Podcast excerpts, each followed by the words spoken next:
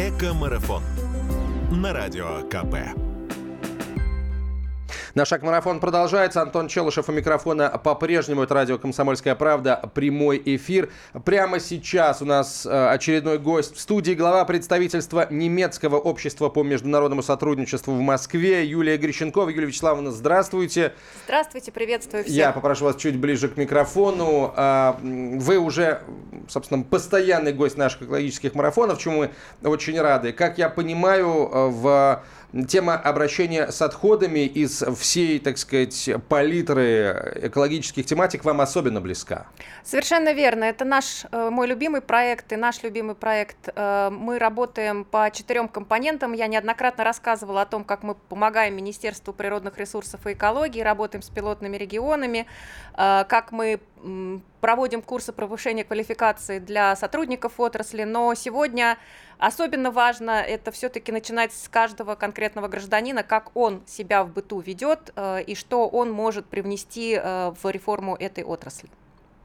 Давайте поговорим о том, в чем разница, на ваш взгляд, между Россией и Германией в том, как люди относятся к мусору, к отходам, к, может быть, уменьшению потребления, к раздельному сбору, в общем, ко всем аспектам этой проблемы. А, ну, разница, безусловно, существует, но мне кажется, просто мы немножечко э, отстали в э, развитии именно понимания, э, куда это все э, нас может привести.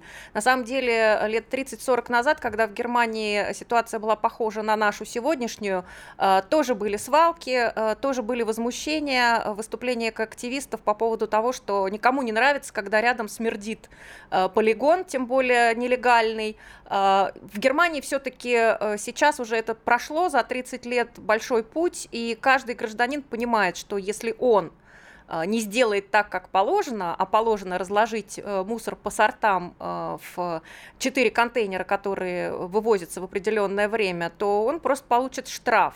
А если он это сделает, во-первых, будет чисто, а во-вторых, у него будет меньше расходов. А, вот э, напомните, я понимаю, что это очень большой получился бы такой подробный рассказ, но тем не менее в общих чертах, такими самыми широкими мазками, а вот э, в чем заключалась вот та самая реформа, которую Германия осуществила по обращению с отходами? Что они сделали? Реформа заключается в том, что на настоящий момент в Германии нельзя никакой мусор, э, не сортируя, отправлять сразу э, на захоронение на полигоны. То есть вначале его нужно разделить, э, выделить те полезные фракции, которые могут быть переработаны и которые могут быть возвращены во вторичный оборот. То есть речь идет не о отходах, а о ресурсах. То есть о том, что экономика цикличная, а не линейная. Не бесконечное потребление как будто бы бесконечных ресурсов, а постоянное возвращение в оборот части того, что заново произведено. То есть, получается, а, жителей убедили в том, что это не э, отход, а это ресурс. Совершенно верно, и убеждали экономическими методами. То есть, э, в отличие от России, как сейчас... Типа кнута или типа пряника, не знаю, и как это будет по-немецки. На самом деле вы меньше, вы сами обязуетесь э, собирать такое-то количество отходов и обязуетесь заплатить за этот вывоз. И чем меньше у вас вот тех самых отходов, остаточных, так называемых хвостов несортируемых, которые поедут на полигон, тем меньше вы платите оператору, который вывозит этот мусор. А все остальное, как бы затраты э, делятся между э, производителями, которые изначально закладывают в цену товара расходы на его э, переработку, э, и между гражданами. Ну и плюс, конечно, залоговая система. То есть э, немец едет в магазин с ящиком пустой тары, возвращает ее и покупает заново. И так этот цикл, этот круг вот таким образом замыкается.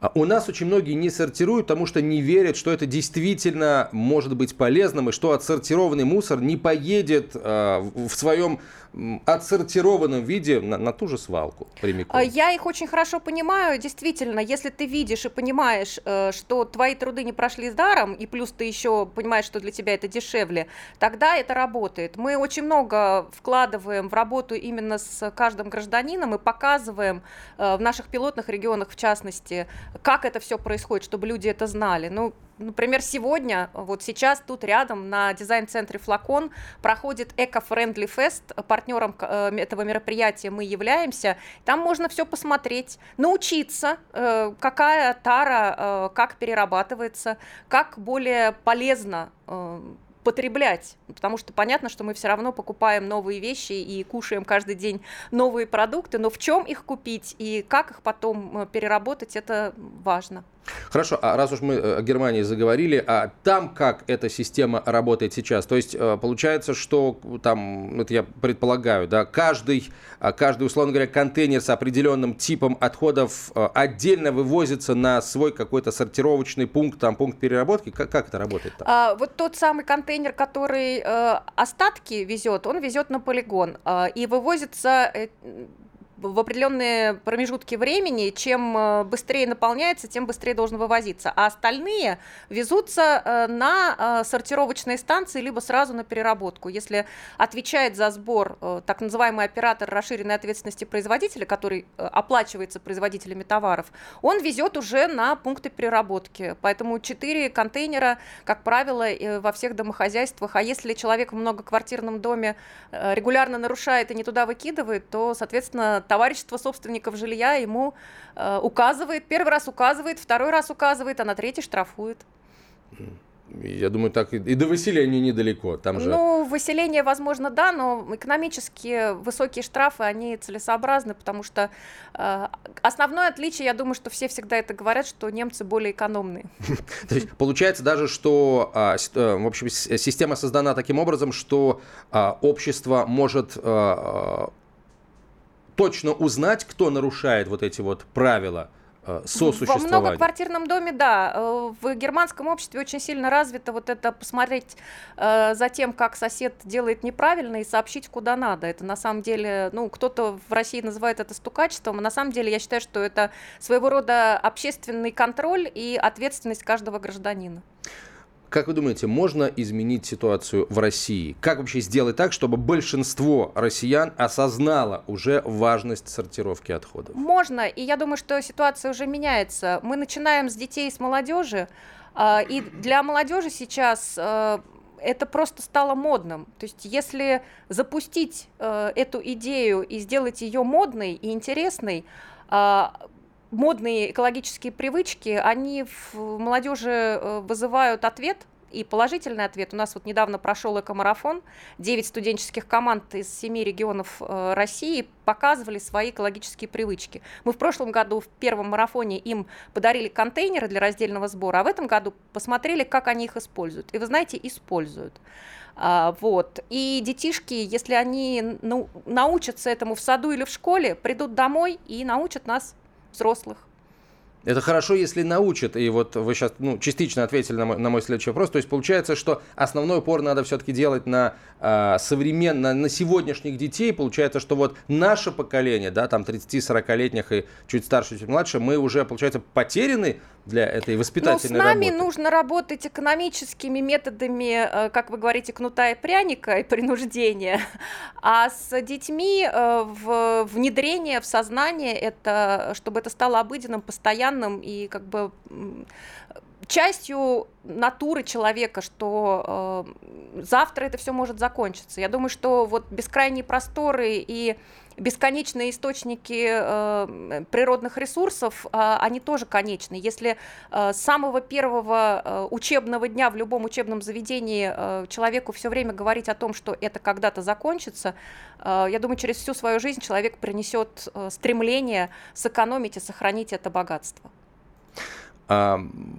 Отходы ведь производят не только люди, правильно, да? Изначально то, что впоследствии становится мусором, производит все-таки бизнес. Надо здесь э, тоже э, всех, как говорится, под одну гребенку, в хорошем смысле этого слова.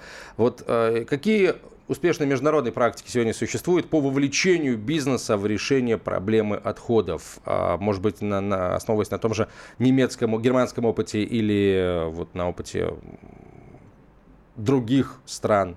Ну, прежде всего, это Европейский Союз, который э, выпускает так называемые директивы, которые потом внедряются в местное законодательство, в том числе немецкое. И прежде всего это речь идет об экономике замкнутого цикла, которая касается не только потребления э, домохозяйства и конкретного гражданина, но и, конечно, производителей товаров э, и продукции, которые э, как товары народного потребления, так и продукция промышленная. Безусловно, это расширенная ответственность производителей, как я уже сказала, и, конечно же, варианты вторичного использования. Ну, в частности, мы работали очень плотно в нашем втором проекте по наилучшим доступным технологиям с цементной отраслью, э, где э, в цементной отрасли используется РДФ как э, топлива, то есть есть возможность и в разных э, видах промышленности возвращать э, то, что отработало э, уже в другой промышленности в качестве вторичного материального ресурса. Если государство бы внедрило соответствующие экономические механизмы, которые бы поощряли таких производителей, то я думаю, что это тоже было бы великим вкладом в сохранение окружающей среды. А, спасибо, спасибо вам огромное, Юлия Вячеславовна. Юлия Грищенкова была гостьей нашего экологического марафона, глава представительства немецкого общества по международному сотрудничеству в Москве. Э, я, пользуясь случаем, приглашаю вас, Юлия Вячеславовна, и в следующие наши э, марафоны, потому что вот действительно э, ваш приход и разговор с вами стали уже такой доброй традицией. Спасибо большое. Я вас приглашаю на дизайн-центр «Флакон» на Эко-Френдли Фест. Ну вот сейчас, так сказать, все эфиры отведу, и в начале седьмого вечера тут До действительно... 8 часов сегодня и завтра тоже с 12 до, до 20. До флакона у нас действительно железную дорогу перейти по да. регулируемому пешеходному Совершенно переходу. Верно. Мы продолжим после короткой рекламы. Оставайтесь с нами, друзья, это радио «Комсомольская правда». Эко-марафон на радио КП.